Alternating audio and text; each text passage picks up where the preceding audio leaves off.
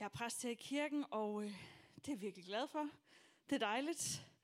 Øhm, og øh, jeg har sådan glædet mig til at skulle dele øh, de tanker, jeg har gået og haft mig her med jer i dag. For nogle uger siden så talte Karoline, vores allesammens præstelærling, hun talte, og ej, nu har jeg jo løbet herop. Så må jeg lige vente lidt længere.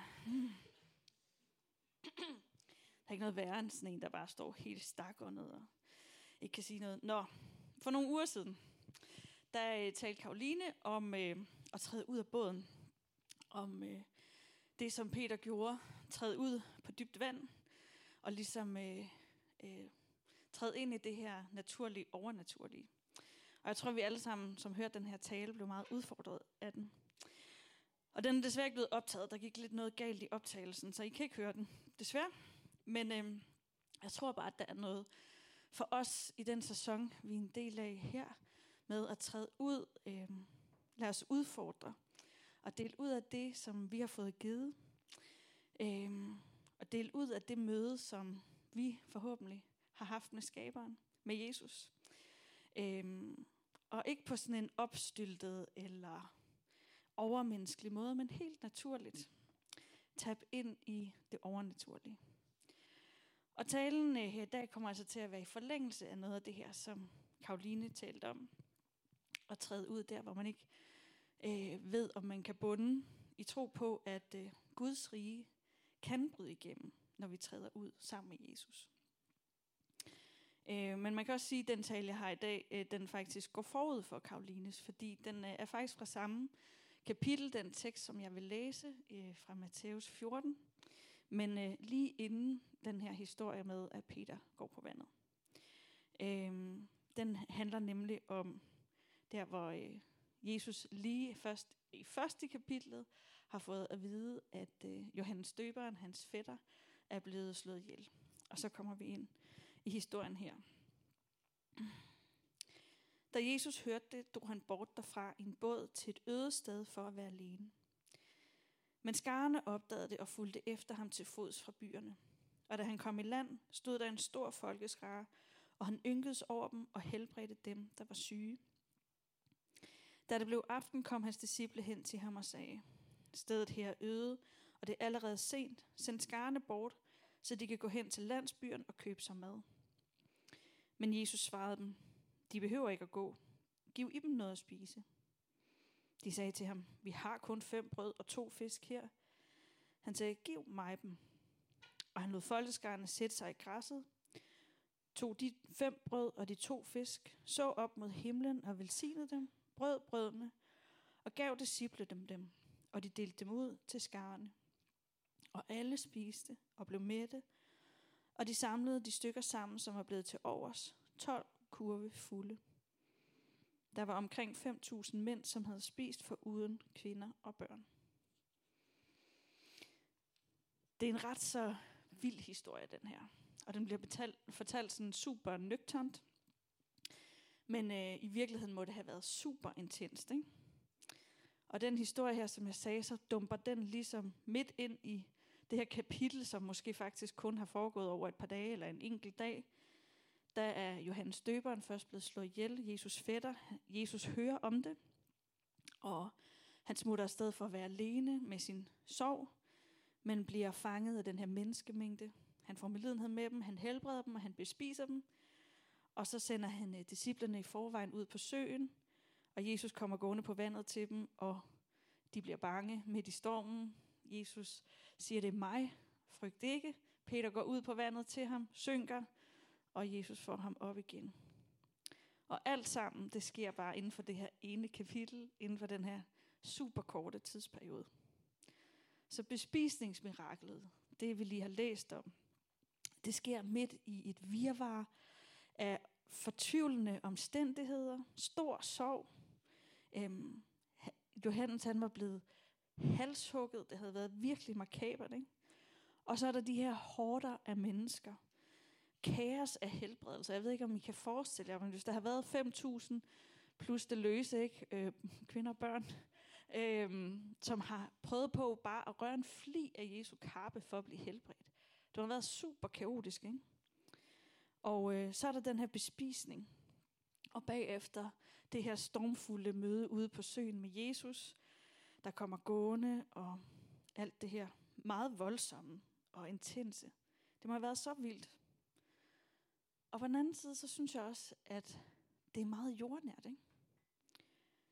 På en eller anden måde, så afspejler det her også bare, hvordan livet er.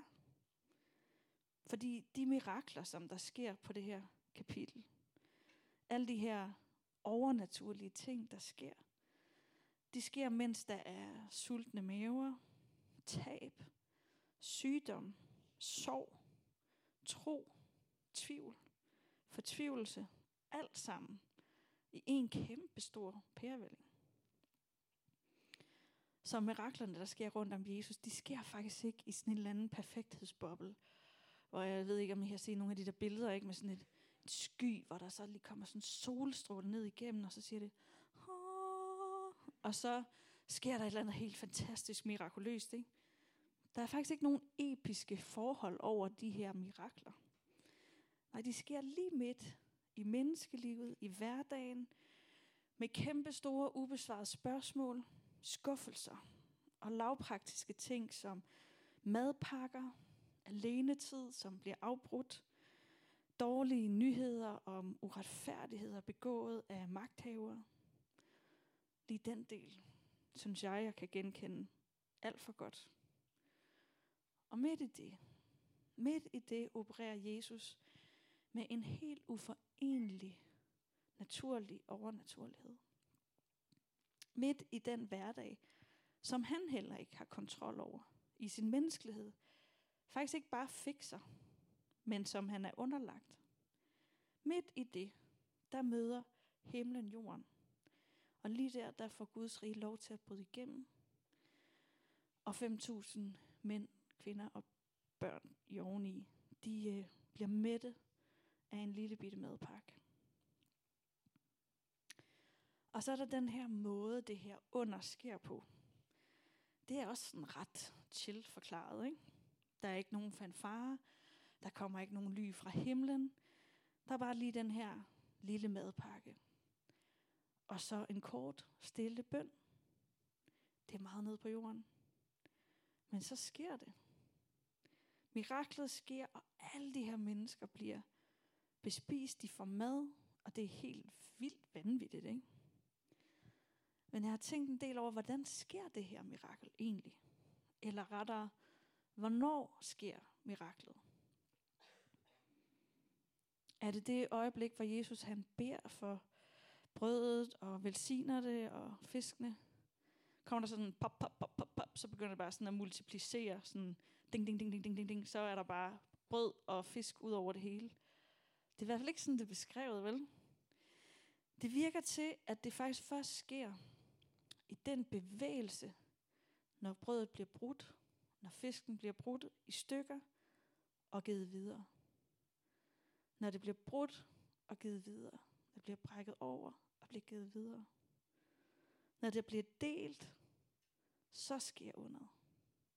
Så kommer der mere. Og faktisk bliver der delt så meget brækket så meget stykker, at der er 12 kurve i overskud. Der har simpelthen været en overflod af mad. Men hvorfor foregår det på den her måde? Jeg tror simpelthen, det er fordi, at Jesus han inddrager disciplerne i den her naturlige, overnaturlige praksis. At han beder dem om at dele ud. Han beder dem gå rundt og foretage den her bevægelse, hvor man deler ud og ser det blive til mere. Og så sker miraklet. I det sker underet. Ikke? Og det er ikke fordi, de gør noget specielt fantastisk. Men Gud velsigner, og de deler ud i tro. Og på den her måde, så bliver det hele til meget mere. Pludselig er der mad i overflod. Det burde jo ikke kunne lade sig gøre, vel? Der var kun de der fem brød og to fisk. Der var den der lille elendige madpakke, og den har sikkert lugtet dårligt, og der har været alle de her absurd mange munde og mætte. Det går ikke rigtig op, vel? Det går virkelig ikke op. I Guds rige, så går det faktisk ikke op. Men det er på den gode måde, ikke? For i Guds rige, hos Gud, der er der altid nok. Og når vi står stol på, at han giver, så er der nok hos ham. Når vi træder ud, så kan det blive til meget mere. Og der er endda potentiale for, at vi kan få lov til at vidne mirakler. Og spørgsmålet er faktisk allermest, om vi tør gå på, at der er nok. At dele ud, før vi ved, om der vil være nok. Uden at vide, hvor meget vi har. Og uden at vide, om det vil lykkes. Det er faktisk først der, at der er mulighed for, at mirakler opstår. Og jeg tror simpelthen, det er den her bevægelse, som vi bliver kaldet til at efterfølge. Og der ligger så meget tro bag det skridt nemlig. Når vi går på det, vi ikke ved, hvordan udfaldet vil blive, men vi giver det, vi har, ind i Guds rige i tro. Og bevægelsen, den handler ikke om mig. Den handler ikke om, hvad jeg kan, eller hvor meget jeg har. Men tillid til den Gud, som jeg tjener. Til den han er, og til det han har. For det handler ikke om, hvad vi har, men om, hvem vi giver det til. Og når vi giver det, vi har, det lille bitte, hvor lille bitte og uanseligt det end måtte være, stort og småt, så kan det blive langt mere end det, vi havde troet. Mirakler kan ske. Og jeg må bare sige, når man træder ud på den her måde, ikke, så er der altid en fare for, der er faktisk en rimelig god sådan statistisk øh, mulighed for, at øh, man kommer til at se dum ud. Det kan også være, at man bliver afvist, at øh, den øh, bøn eller den hjælp, man har tilbudt at give, den øh, bliver afvist. Det kan også være, at man bare kommer til kort og må sige, ja, det jeg håbede på, det skete ikke. Gud helbredte ikke, selvom vi bad. Retfærdigheden skal ikke fyldes, og vi må vente, i hvert fald lidt endnu, på at Guds rige bryder igennem. Det er der stor chance for. Og det koster faktisk også altid noget at give det videre, vi har fået. Bevægelsen, den er nemlig kostbar. Den er værdifuld, og derfor er den heller ikke gratis. Og vi bliver nødt til at vælge at give. Vi bliver nødt til at tage et valg om, at vi vil være nogle af dem, der giver ud af det, vi har fået givet. Lad vores madpakke være den, der bliver delt, også selvom det måske betyder, at vi får lidt mindre at spise. At vores mund ikke lige bliver mættet i dag. Men omvendt så er der også mulighed for, at miraklet kan ske. Og der vil ikke være den her hitrate på 100% overhovedet. Gud er ikke nogen automat. Men alt andet lige, så sker der mere, hvis vi gør noget, end hvis vi slet ikke gør noget. Hvis vi beder for 100 mennesker, så er sandsynligheden for, at der sker noget, er større, end hvis vi beder for 0 mennesker. Så sådan prøver jeg at tænke lidt på det. Hvis vi træder ud, så sker der i hvert fald ikke særlig meget. Og jeg tror, at når vi går ud, når vi træder ud, så sker der altid noget med vores hjerter. Når vi foretager den her bevægelse, når vi giver af vores lidt til ham, så former det os. Når vi tager en chance med Gud, når vi tør træde ud, så finder vi Gud. Fordi vi møder ham, ikke som konkurrerende forældreløse børn i en verden af knaphed, men som børn af ham, der skabte himlen og jorden med uendelige ressourcer. Og det har jeg sagt nogle gange efterhånden, det her, sådan de her sætninger, og de er så forløsende for mig, fordi jeg har brug for at minde mig selv om det her hele tiden. Jeg har brug for at træde ud i det her paradigme. Jeg har brug for faktisk at nærme mig hele tiden Gud som den kæmpe store giver, som sørger for mig. Og jeg kan bare mærke sådan en frihed, når jeg gør det. Fordi det behøver ikke, det handler ikke om mig længere, det handler om ham. Og jeg tror på, at han har alt, og der er nok hos ham. Og det er som om, at, øh, at man kan blive opslugt af den her generøsitet, og leve mit liv med et mindset og troen på ham. Og det drømmer jeg simpelthen om, at vi som kirke kan få lov at træde mere ud i. Og jeg må bare sige, at jo mere jeg øver mig, jo mere ser jeg det også. Ja, nu indtil videre har det været sådan lidt ukonkret. Nu skal det blive lidt mere konkret. Så jeg har faktisk bedt nogen om at fortælle lidt historier fra det virkelige liv. Og øh, først har jeg spurgt Sara, om øh, hun vil fortælle lidt fra plan A. Yes. Øh, først og fremmest, hvis man ikke ved, hvad plan A er, så vil jeg lige kort fortælle det. Plan A er øh, en gruppe mennesker, der mødes hver anden mandag, og så tager vi på en lille cykeltur rundt i Aarhus og besøger forskellige bordeller, øh, for ligesom at møde de kvinder, der er der, øh, og snakke med dem. Øh, og øh, det handler rigtig meget om at bygge relation til de her kvinder. Øh, jeg har i hvert fald oplevet i mine snakke med dem, at det er øh, en, en gruppe i Danmark, der føler sig meget ensom, og som også er rigtig isoleret i samfundet. Øhm, så det, at man kan få lov til at møde dem med værdighed og respekt, øh, det, er, øh, det tror jeg har rigtig stor betydning for dem, og jeg tror også på, at det har evighedsbetydning. Øhm, så det er sådan ligesom det, vi gør. Øh, og vi, det er ikke fordi, at jeg tror, hvis man spurgte de andre, i hvert fald hvis man spørger mig, så tror jeg ikke, der er nogen af os, der sådan tænker, at vi er noget særligt, eller kan noget særligt. Vi er bare nogle mennesker, der har en cykel og tropper op. Så ja. Øhm, I det her arbejde, så har jeg mødt øh, en, som egentlig er en ven til øh, en kvinde, vi besøger. Øh, og øh, han øh, gør stort indtryk på mig. Øh, og det gør han, fordi han på mange måder, da jeg startede med, altså da jeg mødte ham første gang, var han, havde han et meget hårdt og meget lukket hjerte. Øh, sådan, vi skulle helst ikke sige, at vi kom fra kirke. Hvis vi snakker om en bibel, så blev han sådan, altså det kunne han ikke rigtig være i. Øh, og Gud øh, skulle han slet ikke have noget med at gøre. Øh, og det er fordi, at han har været igennem nogle ting, som er rigtig uretfærdige, og som når han sådan har delt sin historie, så har jeg siddet og tænkt, det kan jeg faktisk godt forstå, øh, fordi han stiller spørgsmålstegn til, hvis Gud er god, hvordan kan det her så ske? Øh, men i det, at vi er blevet ved med at komme, så øh, lige så stille, så åbner hans hjerte sig sådan lige så stille op over for os, og øh, det er egentlig okay, at vi kommer fra kirke. Han kan godt sige noget positivt om mennesker fra kirke. Øh, der er stadigvæk et stykke vej, men, øh, men altså sådan, øh, jeg oplever bare sådan det der hjerte, der lige så stille forvandles, og det sker ikke sådan med stråleglans fra himlen, men det sker sådan lige så stille, øh, og det synes jeg er et stort mirakel i hvert fald i det arbejde. Ja. Tak. Giv hende din hånd.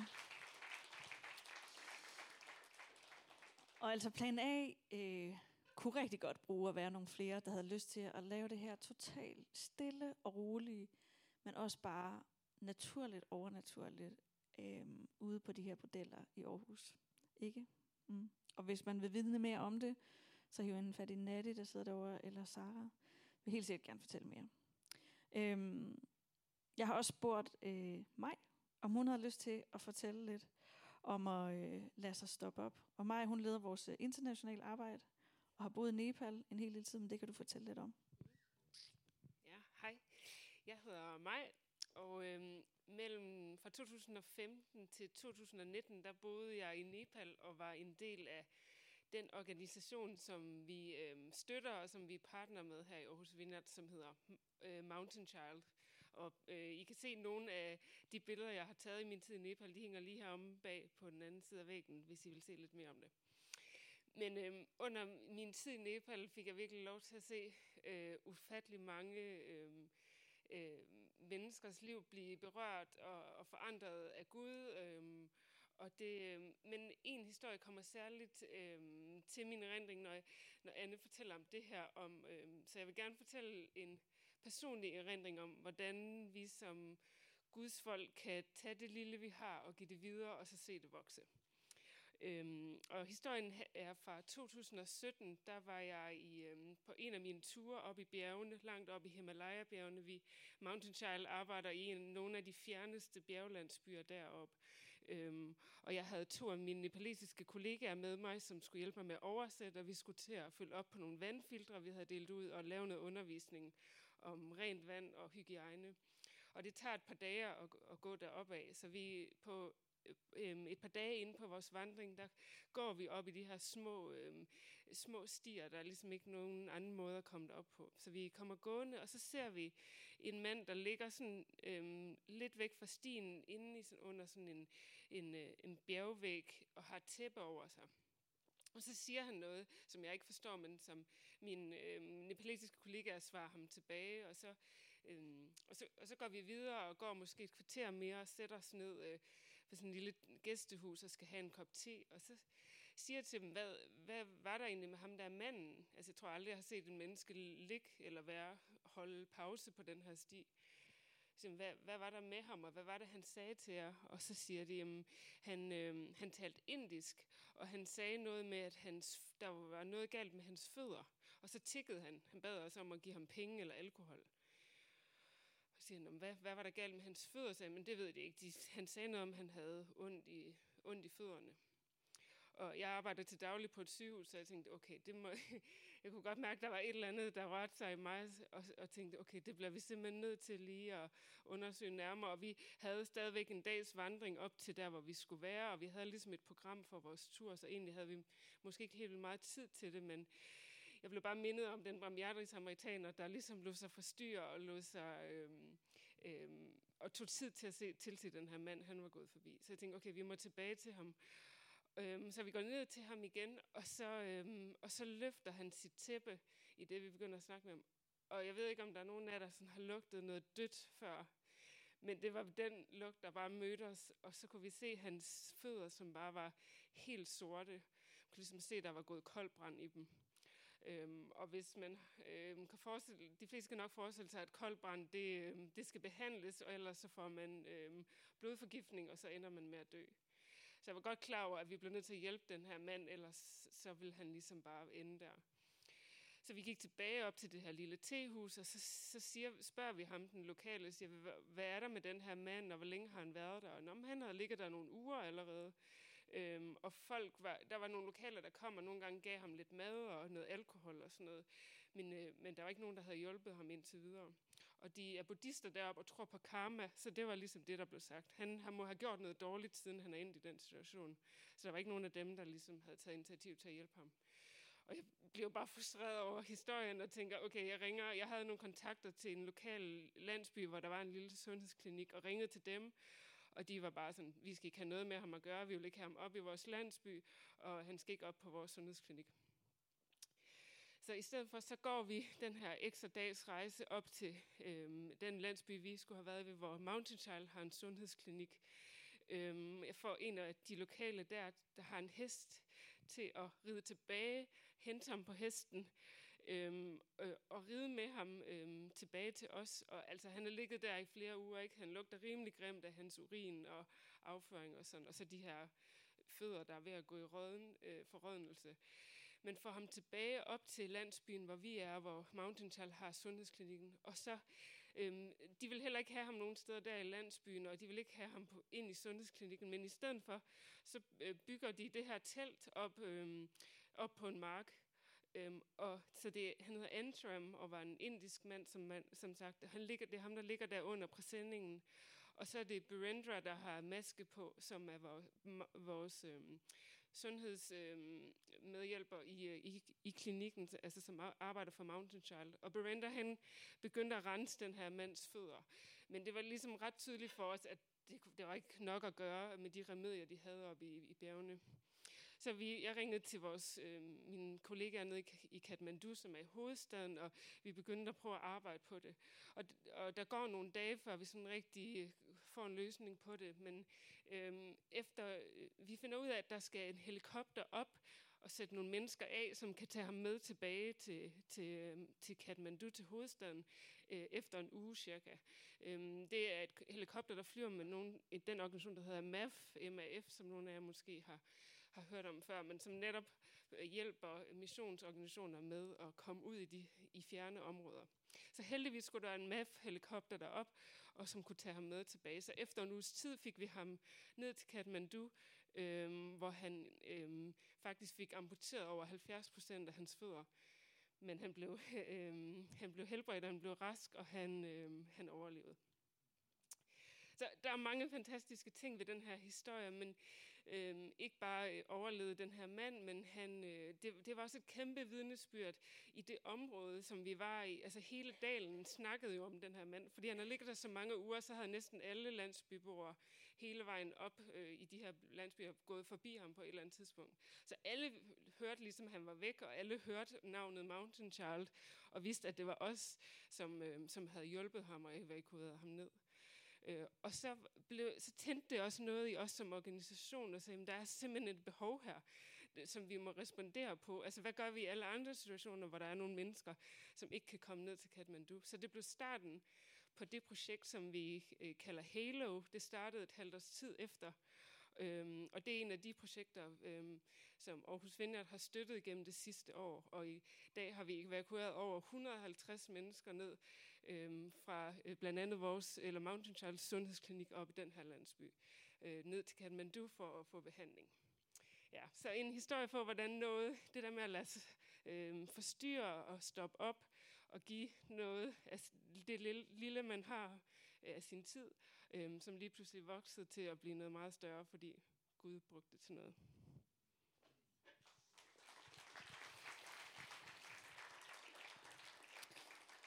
Er mega fedt, ikke?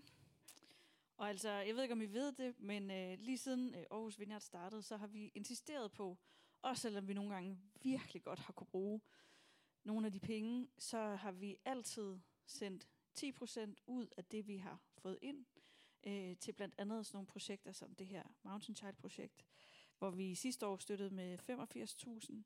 Og øh, det betyder altså også, at hvis du giver til kirken, så er det noget af det, som vi giver videre til. Og øh, lige nu er vi også i gang med en dufansøgning, hvor vi meget gerne vil sende en god øh, flok her fra kirken til Nepal faktisk her i påsken. Så det må jeg meget gerne bede for, at den går igennem, så vi kan sende nogle gode folk afsted. Og øh, det er som om, at når vi sender penge til sådan et sted her, øh, så kommer det ind i Guds riges matematik, og så sker der bare noget. Ikke? Det er bare på hovedet.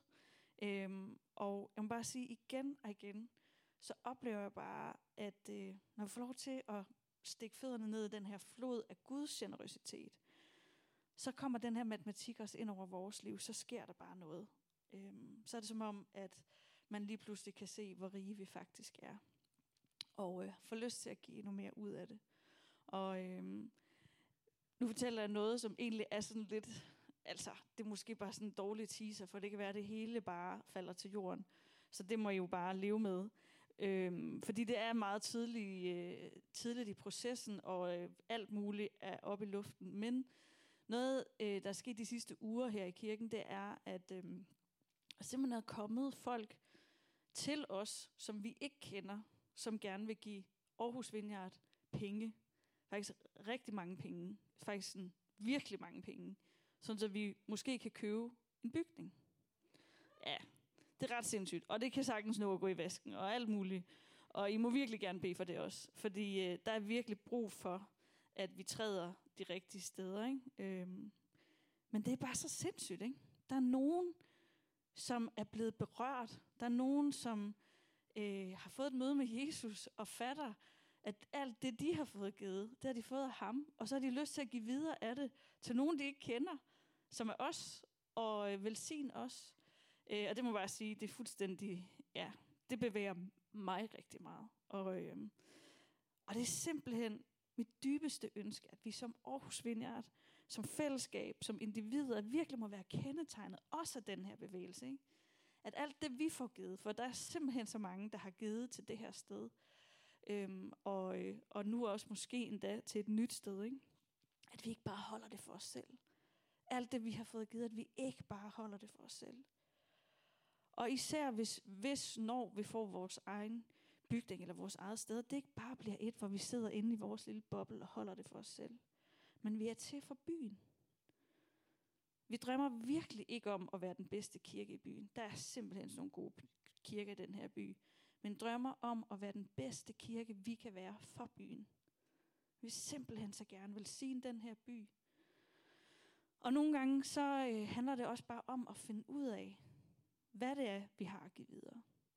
Både som fællesskab og som individer. Hvad det er, vi retter rundt med i vores lille madkasse. som øh, i Guds rige kan blive til et bespisningsunder. Og jeg tror, du render rundt med noget din madkasse. Det tror jeg, vi alle sammen gør her. Vi har masser at give. Og øh, vi har en masse, som øh, en masse madkasser loaded med alt muligt, som kan komme i spil i Guds rige. Og der er jo selvfølgelig det her med penge. Det kan virkelig blive omsat. Jeg lover jer, altså de penge, vi sender til Nepal, der sker jo virkelig bare noget, ikke? Og, øh, og også de, ting, de penge, I giver her til kirken. Så øh, kom og spil bingo her bagefter, køb en ekstra øl, og, øh, og være med til at støtte det her arbejde i Nepal. Løb med til Rice Runners, når vi igen skal løbe penge ind til sommer, og give i det hele taget bare giv af jeres penge. Det former os virkelig. En anden ting, vi alle sammen kan give øh, hele tiden, hvis vi har lyst og tør at træde ud, det er vores bøn. Noget af det, jeg lærte big time af at være i øh, plan A til at begynde med, det var faktisk det her med bare at blive sådan lidt mere øsleagtig med mine bønder. Det var som om, at det med at bede for folk blev bare meget mere naturligt for mig, og ikke skulle ikke tænke så meget over det, og det bypasser nogle gange alle de der ting, vi ellers skal prøve at forklare bede for folk, tilbyde at øh, bede for den situation, de står i, eller bare velsigne dem, der sker virkelig noget, når vi får lov til det. Og hvis du har brug for at øve dig, så bliv en del af plan A. Øhm, eller blive en del af vores forbønsteam. Fordi der er faktisk rigtig meget brug for nogen, som bare vil stille sig til rådighed og bede her til vores gudstjenester. Og øh, så er der også den her bønneuge. Kom endelig med til den. Øh, der sker virkelig noget i den åndelige verden, når vi beslutter os for at bede. Øhm, man kan også blive frivillig i flere forskellige projekter her i kirken. Vi er ved at starte vores madklub op igen, som vi har haft på redden øh, tidligere, som er sådan et øh, værested for udsatte kvinder. Bare en mega fed måde at bruge en aften med at lave mad sammen med nogen, som ellers har svært ved at have en helt almindelig hverdag til at fungere. Og så se, hvordan øh, nogen lige vokser to meter af at have lavet aftensmad sammen med nogen her fra kirken, til de andre kvinder, og, øh, ja, og sådan have et måltid med dem. Mega fedt. Så hvis du vil høre mere om det, så hiv fat i Benedikte. Og der er også mulighed for at tjene vores fællesskab på alle mulige måder. Øh, ja, både med forbøn, men også med lyd og powerpoint, lovsang, vært, alt muligt, tolk. Øh, man vil også bare fremhæve vores børn. Nu øh, nævnte Benedikte lige det her med børnekirke og faste lavn og sådan noget. Hvis du har lyst til og øh, stå og sørge for, at ingen slår hinanden med et bat i hovedet der den 27. Så øh, kom og vær med. Det, vi har faktisk lige brug for lidt ekstra, der kunne have lyst til det. Så kan du tjekke det ud. Vi har virkelig nogle skønne unger her i kirken. Bare sådan lyst til at fortælle sådan en lille anekdote mig her, som, øh, som I hørte før, og Gitte, en, en anden Gitte end den Gitte, der er her i dag. Men øh, de, øh, de kom simpelthen til tro i en børneklub i Holstebro, og øh, der, de kommer ikke fra nogen kristen familie, men den der kirke, eller den der børneklub, der var der nogen, der så dem. Der var nogen, der havde lavet et kristen fællesskab i børnehøjde, og det øh, kan jeg vist godt love, øh, og, øh, eller det passer, at det har forandret jeres liv. Og så er jeres veje krydset her i Aarhus Vineyard mange år efter. Det synes jeg bare er mega fedt. Og det her med, at nogen vil se børnene, vil se dem, investere i dem, bruge tid med dem, lege og lave kræa og alt muligt skørt, øh, det har virkelig evighedsbestydning. Der kan vi virkelig få lov til at investere. Og øh, synes bare, i det hele taget, det her med at invitere ind til det her fællesskab, øh, hvor andre kan få et møde med Jesus. Fortæl om din tro. Det er en af de allervildeste måder, vi kan få lov til at give det videre, som vi har fået givet. Og hver søndag, hver eneste søndag, også lige nu, så er der nogen her, som ikke har været her før. Det kan være, at de er helt nye troen, eller afsøgende, nye byen, alt muligt. Vi er også ved at blive invaderet af nordmænd. Det ved jeg ikke, om I har opdaget. Det er mega nice. I er meget velkommen. Så hvis du kan lidt norsk, så kan du gå hen og sige, øh, hallo, eller noget, og øh, få dem til at føle sig velkommen. Øh, det er ikke lige mig, vel, men... Øh. Men det her med at være gæstfri, faktisk at vi åbner vores hjem op for, at andre kan komme ind og føle sig velkommen her. Vores egne hjem, men også her i kirken. Det er virkelig, synes jeg, personligt en mega fed måde at få lov til at give det videre, vi har fået givet. Lav plads i sofaen i netværksgruppen. Inviter øh, til sin netværksgruppe og inviter med i kirke. Ja, der er mange måder at give det videre på, som vi har fået givet. Øhm, der er mange måder at kaste det, vi har fået ind i Guds riges matematik. Øhm, og nogle af de her ting, som jeg har nævnt, det er muligvis ikke nogen, du sådan tænker, at det er da ikke sådan specielt åndelige praksiser. Men det synes jeg faktisk, det er.